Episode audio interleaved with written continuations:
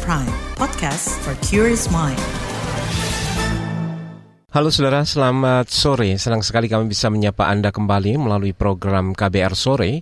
Untuk edisi hari ini, awal pekan Senin 17 Juli 2023. Saya Agus Lukman akan menemani Anda selama kurang lebih 30 menit ke depan. Sore ini kita akan menyoroti pengisian jabatan menteri di Kabinet Indonesia Maju.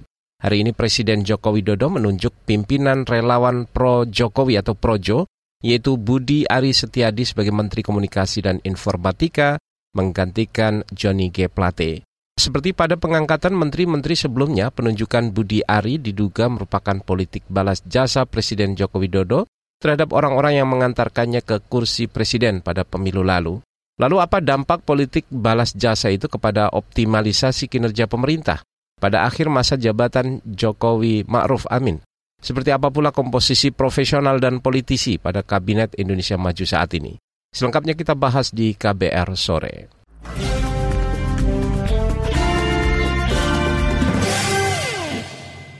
Saudara, Presiden Joko Widodo hari ini melantik sejumlah anggota kabinet untuk sisa masa jabatan 2019 hingga 2024.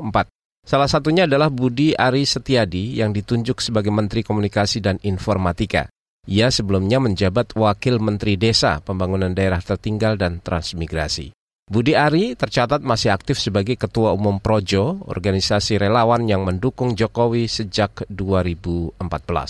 Selain itu, Jokowi juga menunjuk Nezar Patria sebagai Wakil Menteri Komunikasi dan Informatika. Nezar sebelumnya menjabat staf khusus Menteri BUMN. Presiden Joko Widodo mengungkap alasan menunjuk Budi Ari dan Nezar Patria di kabinet. Nezar ini kan pengalaman di media, pernah di Pemret Jakarta Post, pernah di Dewan Pers, saya kira, pernah di BUMN, saya kira akan sangat membantu sekali Pak Menteri Budi Ari. Semuanya dalam tujuan akhir agar segera bekerja cepat, agar segera bekerja cepat. Hmm? Hmm? Belum, nanti dengan Pak Menteri, dengan Pak Wamen akan kita bicarakan agar, karena ini bukan persoalan mudah, agar ini selesai dengan kecepatan. Iya tadi sudah saya sampaikan, iya. Saya sampaikan, ini sudah sudah apa sudah kita siapkan bertahun-tahun untuk menyelesaikan itu. Ya tadi yang saya sampaikan, semuanya bisa dikejar dipercepat semuanya sehingga sudah ada wamen pun kita tambah satgas karena itu. Karena setelah saya detailkan persoalan-persoalan yang ada di dalam bukan persoalan yang mudah. E-commerce yang sekarang ini kecepatan perubahannya sangat cepat banget. Ya. Itu tadi saudara Presiden Joko Widodo menyampaikan alasannya menunjuk Budi Ari sebagai Menteri Komunikasi dan Informatika. Di Kementerian Kominfo, Budi Ari bakal bertugas melanjutkan proyek salah satunya infrastruktur menara BTS telekomunikasi 4G. Proyek ini sebelumnya bermasalah karena diduga menjadi bancakan korupsi yang melibatkan menteri sebelumnya, Johnny G. Plate dari Partai Nasdem. Sosok Budi yang pernah menjabat wakil menteri desa juga dinilai memahami pelayanan di desa sehingga diharapkan dapat mempercepat proyek BTS 4G. Saudara, meskipun kini menjabat Menteri Komunikasi dan Informatika, Budi Ari enggan melepas jabatannya sebagai pimpinan relawan Projo. Ia menegaskan masih berwenang untuk menyatukan relawan dan mencegah polarisasi pada pemilu 2024. Ntar dulu, jangan tanya Projo ini, dua nih, sekjen sama pendum saya, biar dia jawab. Kalau soal Projo saya udah serahkan kepada mereka berdua. Ya. Oh enggak, enggak, enggak, ini akan diserahkan. Jadi kita akan serahkan badan pemenangan Pilpres kepada saudara Panel Barus. Nah ini chapter 4 Pak Panel Barus. Nanti aja, nanti aja. Sekarang kita ini dulu. Ya, cukup ya. Saudara posisi Budi Ari sebagai Wakil Menteri Desa yang kosong, ini diisi Paiman Raharjo. Paiman juga merupakan relawan dari komunitas sedulur Jokowi. Sebelumnya, Jokowi lebih dulu melantik sejumlah orang penting di tim sukses Jokowi Ma'ruf pada pemilu 2019 lalu. Misalnya Erick Thohir ditunjuk sebagai Menteri BUMN. Ada juga Wahyu Sakti Trenggono, bendahara tim kampanye nasional Jokowi Ma'ruf yang menempati Menteri Kelautan dan Perikanan. Selain itu, Ketua Tim Sukses Bidang Kreatif Relawan Jokowi, Wisnu Tama juga pernah dilantik sebagai Menteri Pariwisata sebelum digantikan Sandiaga Uno. Ini Wisnu diisukan akan menduduki jabatan sebagai Duta Besar Indonesia untuk Amerika Serikat. Sementara itu, saudara pemerintah memastikan kocok ulang atau reshuffle susunan menteri di Kabinet Indonesia Maju bukan didasarkan pada alasan politis. Ini disampaikan tenaga ahli utama kantor staf Presiden Ade Irfan Pulungan. Presiden itu selalu mengevaluasi semua kinerja aparatnya, bukan hanya menteri, kami aja di KSP dievaluasi. Jadi kita semua harus bergerak bersama-sama. Ya nanti siapa yang di reshuffle itu konteksnya adalah kinerja, bukan konteks dalam hal-hal sifatnya politik ya gitu. Itu tadi saudara tenaga ahli utama kantor staf presiden Ade Irfan Pulungan. Pada kesempatan berbeda, tenaga ahli utama kantor staf presiden Ali Mohtar Ngabalin juga menegaskan, susunan Menteri Kabinet Indonesia Maju menegaskan menteri yang ditunjuk Jokowi dinilai dapat mendukung program-program pemerintah. Pengisian jabatan menteri juga mempertimbangkan komposisi kabinet yang didominasi profesional ketimbang politisi. KBR telah berusaha menghubungi anggota KSP lainnya namun belum bersedia kami wawancara hingga berita ini disiarkan. Saudara, kocok ulang atau reshuffle jabatan Menteri Komunikasi dan Informatika didasari pada terjeratnya Johnny G. Plate dalam dugaan korupsi proyek menara BTS 4G yang diduga merugikan negara lebih dari 8 triliun rupiah. Lalu bagaimana kelanjutan proyek ini dipimpin Menteri baru? Laporan khas KBN mengenai nasib proyek BTS 4G di tangan Menteri Komunikasi yang baru akan kami hadirkan sesaat lagi. Tetaplah di KBR Sore. You're listening to KBR Pride, podcast for curious mind. Enjoy!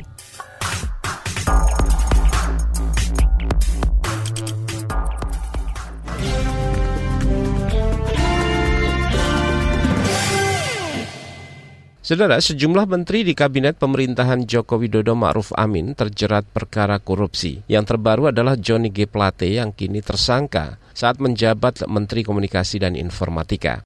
Hari ini Presiden melantik menteri dan wakil menteri baru di Kominfo. Mampukah dua pejabat baru ini menyelesaikan masalah proyek BTS 4G? Selengkapnya, berikut laporan khas KBR yang disusun jurnalis Sindu Darmawan. Kursi Menteri Komunikasi dan Informatika sempat kosong setelah Johnny G. Plate ditetapkan sebagai tersangka korupsi proyek pembangunan menara BTS 4G 2020-2022 pertengahan Mei lalu. Tak lama kemudian Jokowi menunjuk Menteri Koordinator Bidang Politik Hukum dan Keamanan Menko Pohulkam Mahfud MD sebagai pelaksana tugas menggantikan Johnny G. Plate. Mahfud mengatakan pemerintah bakal melanjutkan proyek pembangunan infrastruktur BTS 4G menggunakan sisa uang dari proyek yang ada sesuai perencanaan. Pesan Presiden, lanjutkan proyek BTS 4G sesuai dengan rencana. Karena ini sudah berjalan sejak tahun 2006 berjalan baik sampai tahun 2019 dan baru bermasalah tahun 2020 dan 2021 sehingga kalau ini tidak diteruskan akan mengalami kerugian yang luar biasa selama 14 tahun atau 16 tahun kita mengerjakan ini. Namun sebelum proyek itu dilanjutkan, sebagian kalangan pengamat telekomunikasi meminta pemerintah mengaudit proyek pengadaan menara BTS. Pengamat telekomunikasi dari Institut Teknologi Bandung ITB, Ian Joseph Mateus Edward meminta Kementerian Kominfo dan Bakti memetakan dan mengaudit proyek yang berhasil dan gagal, sebab kasus akan berdampak pada target penyelesaian pembangunan BTS. Ini membenahi sesuatu yang sudah kusut begini, tadi kan berdasarkan hitungan aja katanya dari 10 dan 8 bermasalah nih, 8 lebih lagi, 20 persen kurang berhasil. Membenahi 80 persen pasti susah. Kemudian apalagi kalau mau ditambah nanti ya, apa ribuan, mungkin jadi 7 ribu tambah 3 ribu lagi. Nah ini penambahan ini yang pasti secara organisasi atau manajemen ini harus dicari jalan keluarnya. Jadi benahi dulu, bukan hanya oke okay, lelang lagi, nah terusnya enggak. Yang sekarang dibangun pun masalahnya di mana? Dan itu harus dikembalikan. Tapi kalau dikasih dana lagi nanti istilahnya apa ya, nanti ada lubang lagi, tutup lagi lagi, bukan lubangnya tutup lagi, kapan hmm. kelarnya? Usulan audit tersebut mungkin beralasan lantaran Ombudsman menemukan sejumlah maladministrasi di program Badan Aksesibilitas Telekomunikasi dan Informasi Bakti di Kementerian Komunikasi dan Informatika Kominfo. Anggota Ombudsman James Lihuta Barat menyebut sejak awal program ini dijalankan, ada sejumlah kejanggalan dan kesalahan yang membuat program bakti tidak berjalan baik. kan kita mendapatkan ada maladministrasi. Jadi jadi ada penundaan berlarut, lelet gitu, penyimpangan prosedur, penyalahgunaan wewenang dan tidak kompeten. Jadi dari hasil empat itu kita diperbaiki. Dulu melakukan revisi terhadap keputusan nah, di bakti untuk standar operasi SOP kedua memperbaiki aplikasi pasti itu dengan sosialisasi, mengganti surat keputusan pengelola aplikasi permohonan akses telekomunikasi, merumuskan standar SOP yang baru. Ombudsman mencatat ada sekitar 25 titik di daerah terdepan, terpencil dan tertinggal 3T dengan kondisi internet terparah dan tidak terjamah program bakti Kominfo. Menurut James Lee, jika permasalahan ini tidak diselesaikan, maka program negara akan sia-sia. Hari ini, Presiden Joko Widodo melantik Menteri dan Wakil Menteri Komunikasi dan Informatika baru, yakni Budi Ari Setiadi dan Nezer Patria di Istana Merdeka, Jakarta. Ini hanya punya waktu yang sangat pendek, satu setengah tahun kurang. Sehingga saya ingin yang pertama di Kominfo, penyelesaian BTS itu harus diutamakan. Penyelesaian hukum silahkan berjalan, kita hormati proses hukum, tetapi penyelesaian BTS-nya juga harus tetap berjalan karena nanti menyangkut pelayanan kepada masyarakat terutama di daerah-daerah terdepan dan tertinggal. Sementara itu, Menkominfo yang baru yakni Budi Ari Setiadi bakal gerak cepat dan menjalankan perintah Presiden Jokowi Budi memiliki waktu yang relatif pendek untuk menyelesaikan sejumlah persoalan tersebut. Pokoknya nanti kita, jadi gini, kita akan menjalankan apa yang diperintahkan oleh Pak Presiden. Ya nanti tunggu Pak Presiden, kita pokoknya nanti akan gerak cepat. Gitu. Udah, begitu dulu. Udah, semua, semua banyak kan soal Tadi Pak Presiden sampaikan soal platform media sosial, soal bagaimana perkuatannya dan sebagainya. Ya, itu aja. Nanti selanjutnya pokoknya kita jalankan instruksi Presiden. Dalam perkara dugaan korupsi proyek BTS 4G, kerugian keuangan negara berdasarkan perhitungan Badan Pengawasan Keuangan dan Pembangunan BPKP ialah lebih dari 8 triliun rupiah. Terdiri dari tiga hal, yaitu biaya untuk kegiatan penyusunan kajian pendukung, penggelembungan harga, dan pembayaran BTS yang belum terbangun. Proyek penyediaan infrastruktur BTS 4G dan infrastruktur pendukung merupakan proyek strategis nasional Proyek ini diperuntukkan bagi kepentingan masyarakat yang tinggal di kawasan terdepan, terluar, dan tertinggal atau 3T. Demikian laporan khas KBR. Saya Fitri Anggreni. Saudara kembali ke penunjukan Budi Ari Setiadi sebagai Menteri Komunikasi dan Informatika. Seperti apa tanggapan organisasi kemasyarakatan dalam menyikapi indikasi politik balas jasa ini? Apa desakan mereka terhadap pemerintah menjelang akhir masa jabatan presiden? Selengkapnya kami sampaikan usai jeda tetaplah di KBR sore. You're listening to KBR Pride, podcast for curious mind. Enjoy!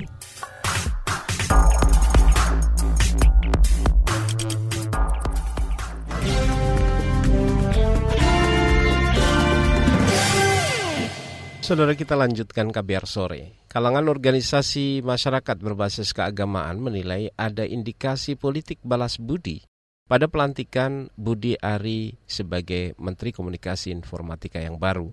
Ketua Lembaga Hikmah dan Kebijakan Publik dari PP Muhammadiyah, Ridho Alhamdi, mengatakan sikap politik seperti itu kerap terjadi pada pengisian jabatan menteri ataupun di pemerintahan. Ya jelas itu kenapa memilih projo kan kelihatan sekali sebagai bentuk mau tidak mau tidak bisa kita pungkiri politik Indonesia ini kan ya memang masih tidak bisa terlepas dari politik uh, hutang budi projo yang sudah menggerakkan Jokowi dua periode dan sekarang saatnya ada kursi yang di mana kalau pilihan ke Nasdem kok tidak memungkinkan maka ya ke mana arah tim yang masih mendukung sampai akhir periode dan jatuhlah pada nama Hari yang merupakan background dari Projo. Jadi ya itu pilihan politik Jokowi sebagai presiden.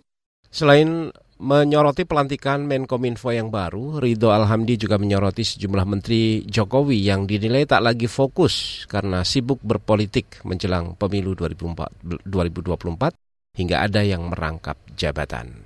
Jokowi ini kan ahli pencitraan ya, jadi ya menteri-menterinya kayak tadi disebut Erick Thohir yang menjadi apa ketua PSSI terus sibuk sana sini bersolek menjadi apa namanya berebut untuk kursi baca wapres ya termasuk Menhan Prabowo itu kalau mau jantan turunlah mundur sana kemari. Ini kan setahun dua tahun terakhir ini kan kementerian kacau balau. Semuanya nggak fokus. Sopo jenenge Sandiaga Uno Menparekraf juga bersolek diri itu semua orang-orang itu sedang bersolek diri etikanya tidak baik mereka sebagai pejabat tetapi juga sebagai politisi yang sedang bermetamorfosa menjadi artis di panggung politik ya lagi-lagi buruk mereka apa namanya buruk etika politiknya gitu kan dan lebih bersolek diri untuk pencitraan. Lagi-lagi mereka yang pasti akan menggunakan APBN. Kan nggak mungkin mereka tidak menggunakan APBN, melakukan kunjungan sana situ, ya biasalah dengan alasan menggunakan APBN, kunjungan ke sana kemari, ya itu untuk kampanye. Ini kan tuna etika, kira-kira begitu. Mereka-mereka, uh, dan itu contoh yang buruk, ya. Ya sama juga Ganjar juga kan begitu lah dia gubernur apa namanya harusnya mundur dong gubernur Jateng oh, kunjungan ke Jakarta Sumatera Kalimantan ini apaan ini? Ini contoh tuna etika para pemimpin-pemimpin kita dan ini adalah awal yang buruk ya. Awal yang buruk bagi mereka yang sedang menjabat tetapi bersolek diri untuk pencitraan politik. Itu tadi saudara Ketua Lembaga Hikmah dan Kebijakan Publik di Pimpinan Pusat Muhammadiyah Ridho Alhamdi. Sorotan juga datang dari Ketua Komisi Hukum dan HAM di Persekutuan Gereja-Gereja Indonesia PGI, Johnny Nelson Simanjuntak. Nelson menilai pelantikan Budi Aris sebagai Menkominfo baru merupakan salah satu bentuk politik balas budi terhadap pendukungnya pada pemilu 2019 yang lalu. Politik balas budi pasti kan, Ya, karena kan bagaimanapun uh, Jokowi itu kan muncul ke permukaan dan menjabat presiden tan tidak mungkin tanpa uh, kontribusi dari Projo kan. Nah, balas budi itu macam-macam. Pertama, memberikan fasilitas-fasilitas. Kedua, menentukan mereka atau mendudukan mereka dalam jabatan-jabatan tertentu. Tetapi menurut saya, uh, politik balas budi itu adalah sesuatu yang lumrah terjadi asal berdasarkan sebuah rasionalitas, berdasarkan sebuah misi yang suci kan gitu loh. Jadi saya melihat bahwa bukan soal kapasitas dari Mas Budi ini yang saya lihat, tapi kan balas budi itu dalam rangka menjalankan misi yang suci dari eh, Jokowi yaitu adalah mewujudkan kominfo yang bersih, yang yang yang bersih dari korupsi, yang bersih dari blok-blok. Kan di Kominfo itu kan dikenal ada blok-blok juga di sana dulu kan. Kalau orangnya projo kan berarti memang kan dimaksudkan untuk uh, membongkar uh, kejahatan itu tanpa harus dia punya ketakutan dengan dirjen-dirjennya atau struktur jenderalnya ataupun eselon-eselon satu, eselon-eselon dua di situ. Jadi eh, tendensi politiknya menurut saya bukan dalam rangka mempertahankan kekuasaan Jokowi. Meski demikian, Nelson Simanjuntak menyoroti pengisian jabatan pemerintahan ini tidak diiringi dengan ketegasan Presiden Jokowi untuk memaksa menteri-menterinya fokus terhadap kerja dalam membantu program pemerintah. Jokowi tidak demikian tegas untuk kemudian menghentikan semua uh, pejabat-pejabatnya atau menteri-menterinya yang menggunakan jabatan itu untuk kepentingan politik. Memang sudah sering disampaikan, jangan sampai menggunakan jabatan untuk kepentingan politik. Jokowi sudah bilang begitu. Tapi praktek-praktek yang berlangsung kan masih ada. Itu tadi saudara Ketua Komisi Bidang Hukum dan HAM dari Persekutuan Gereja-Gereja Indonesia PGI Johnny Nelson Simanjuntak. Kalangan pengamat politik juga menilai masa jabatan akhir masa akhir jabatan Presiden Joko Widodo Ma'ruf Amin lebih mengutamakan kepentingan pemilu ketimbang kepentingan rakyat. Seperti apa analisanya kami hadirkan sesaat lagi, tetaplah di KBR sore. You're listening to KBR Pride, podcast for curious mind. Enjoy!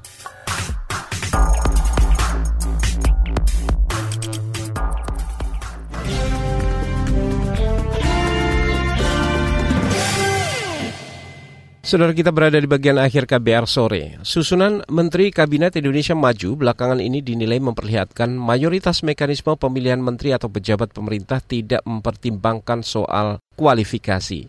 Analis sosial politik sekaligus dosen Universitas Negeri Jakarta, Ubaidillah Badrun berpandangan, Penunjukan menteri justru lebih condong didorong politik balas budi. Ia juga melihat pemerintah tidak lagi fokus menyelesaikan agenda-agenda untuk kepentingan rakyat, melainkan sibuk mencari suara untuk pemenangan pemilu. Berikut petikan perbincangan jurnalis Astri Septiani dengan analis sosial politik dari Universitas Negeri Jakarta, Ubaidillah Badrun. Presiden Jokowi baru saja melantik sejumlah anggota kabinet. Ada nama yang paling disoroti yakni Budi Ari yang merupakan uh, Ketua Umum Pro Jokowi. Bagaimana pendapat Anda soal pemilihan pejabat-pejabat yang baru saja dilantik oleh Presiden Jokowi? Saya kira dari nama-nama yang telah dilantik menjadi apa, menteri baru dan wakil menteri itu menunjukkan satu mekanisme uh, pemilihan menteri uh, beberapa kali di pemerintahan Jokowi ini memang tidak banyak yang menggunakan pertimbangan pertimbangan uh, kualifikasi dan profesionalitas tertentu ya, tapi lebih menggunakan pertimbangan politik balas budi misalnya. Itu yang yang terlihat saya kira. Kalau sebelumnya banyak dari partai politik, kemudian juga beberapa dari uh, kelompok uh, relawan yang banyak juga dari posisi untuk wakil menteri ya. Saya kira beberapa dari kelompok relawan dan bahkan partai kecil. Jadi itu lebih terlihat sebagai satu satu politik balas budi Jokowi. Jadi saya kira ini makin persepsi publik pada pemerintahan ini semakin makin kurang baik ya, karena beberapa persoalan yang eh, apa diwarisi oleh pemerintahan ini justru di penghujung akhir kekuasaannya. Jika Anda sebutkan tadi ada indikasi politik balas budi, maka kemudian apakah ada dampaknya begitu terhadap kinerja pemerintahan? Saya melihat kinerja kementerian itu kalau sudah menjelang satu tahun berakhir kekuasaannya, itu lebih cenderung tidak banyak memikirkan agenda-agenda besar untuk kepentingan rakyat, tapi lebih kepada agenda-agenda seremonial yang kemudian bahkan banyak orientasi untuk kepentingan yang sangat pragmatis dari lapisan elit kekuasaan itu. Jadi apalagi ini kemudian dipegang oleh uh, mantan ketua relawan. Jadi memang akan ada kecenderungan praksis kekuasaan di penghujung akhir kekuasaan itu tidak lagi berorientasi pada kepentingan rakyat banyak. Lebih kepada agenda-agenda rutinitas, seremonial yang mungkin juga ada agenda-agenda yang pragmatis yang lebih banyak menguntungkan sang menteri ya. Bahkan bisa mengarah kepada upaya untuk uh, mengumpulkan semacam pundi-pundi uh, atau untuk kepentingan finansial kapital mereka untuk untuk memberikan dukungan pada pemilu 2024. Jadi saya kira ini catatan kritis yang patut kita perhatikan karena kecenderungan akhir kekuasaan itu tidak lagi berorientasi ke rakyat banyak, tapi lebih eh, kementerian dijadikan sebagai instrumen untuk menjadi alat pemenangan seseorang yang didukung oleh oleh presiden yang sekarang eh, apa namanya berkuasa. Dengan masa pemerintahan Jokowi yang tinggal beberapa waktu lagi, apa saja tantangan yang harus diselesaikan oleh pemerintah begitu dan harus dibuktikan oleh Jokowi serta kabinet sebelum turun dari pemerintahan? Ya, saya kira problem utama dari pemerintahan ini adalah uh, korupsi. Jadi pertama adalah bagaimana kemudian dalam satu tahun terakhir ke depan ini, pemerintahan ini mampu menghentikan praktek korupsi dengan sangat uh, serius. Dan potensi korupsi dalam satu tahun ke depan sangat tinggi. Karena menjelang tahun menjelang apa pemilihan umum 2024 ya. Yang kedua adalah persoalan ekonomi sangat berat bahkan. Ya kemudian Eh, setelah itu baru kemudian kita bicara agenda-agenda pemerintahan yang lainnya itu persoalan bagaimana sumber daya manusia yang dicita-citakan dalam lima tahun terakhir dari tiga persoalan itu korupsi, ekonomi rakyat, lalu sumber daya manusia. Dan ini bagiannya bisa mengejar dalam satu tahun. Nah itu PR berat dan bagaimana apa kabinet baru bisa men, mendukung upaya yang sangat serius mengatasi tiga persoalan saja itu. Itu belum soal lainnya, soal penegakan hukum, persoalan sumber daya alam dan lain-lain. Itu tadi saudara perbincangan jurnalis Astri Septiani dengan analis politik sekaligus dosen Universitas Negeri Jakarta Ubedillah Badrun. Informasi tadi menutup jumpa kita di KBR sore untuk edisi hari ini Senin 17 Juli 2023. Saya Agus Lukman bersama tim yang bertugas. Kami undur diri. Salam.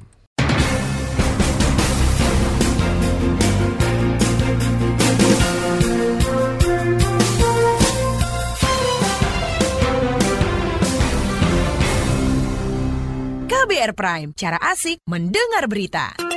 KBR Prime, podcast for curious mind.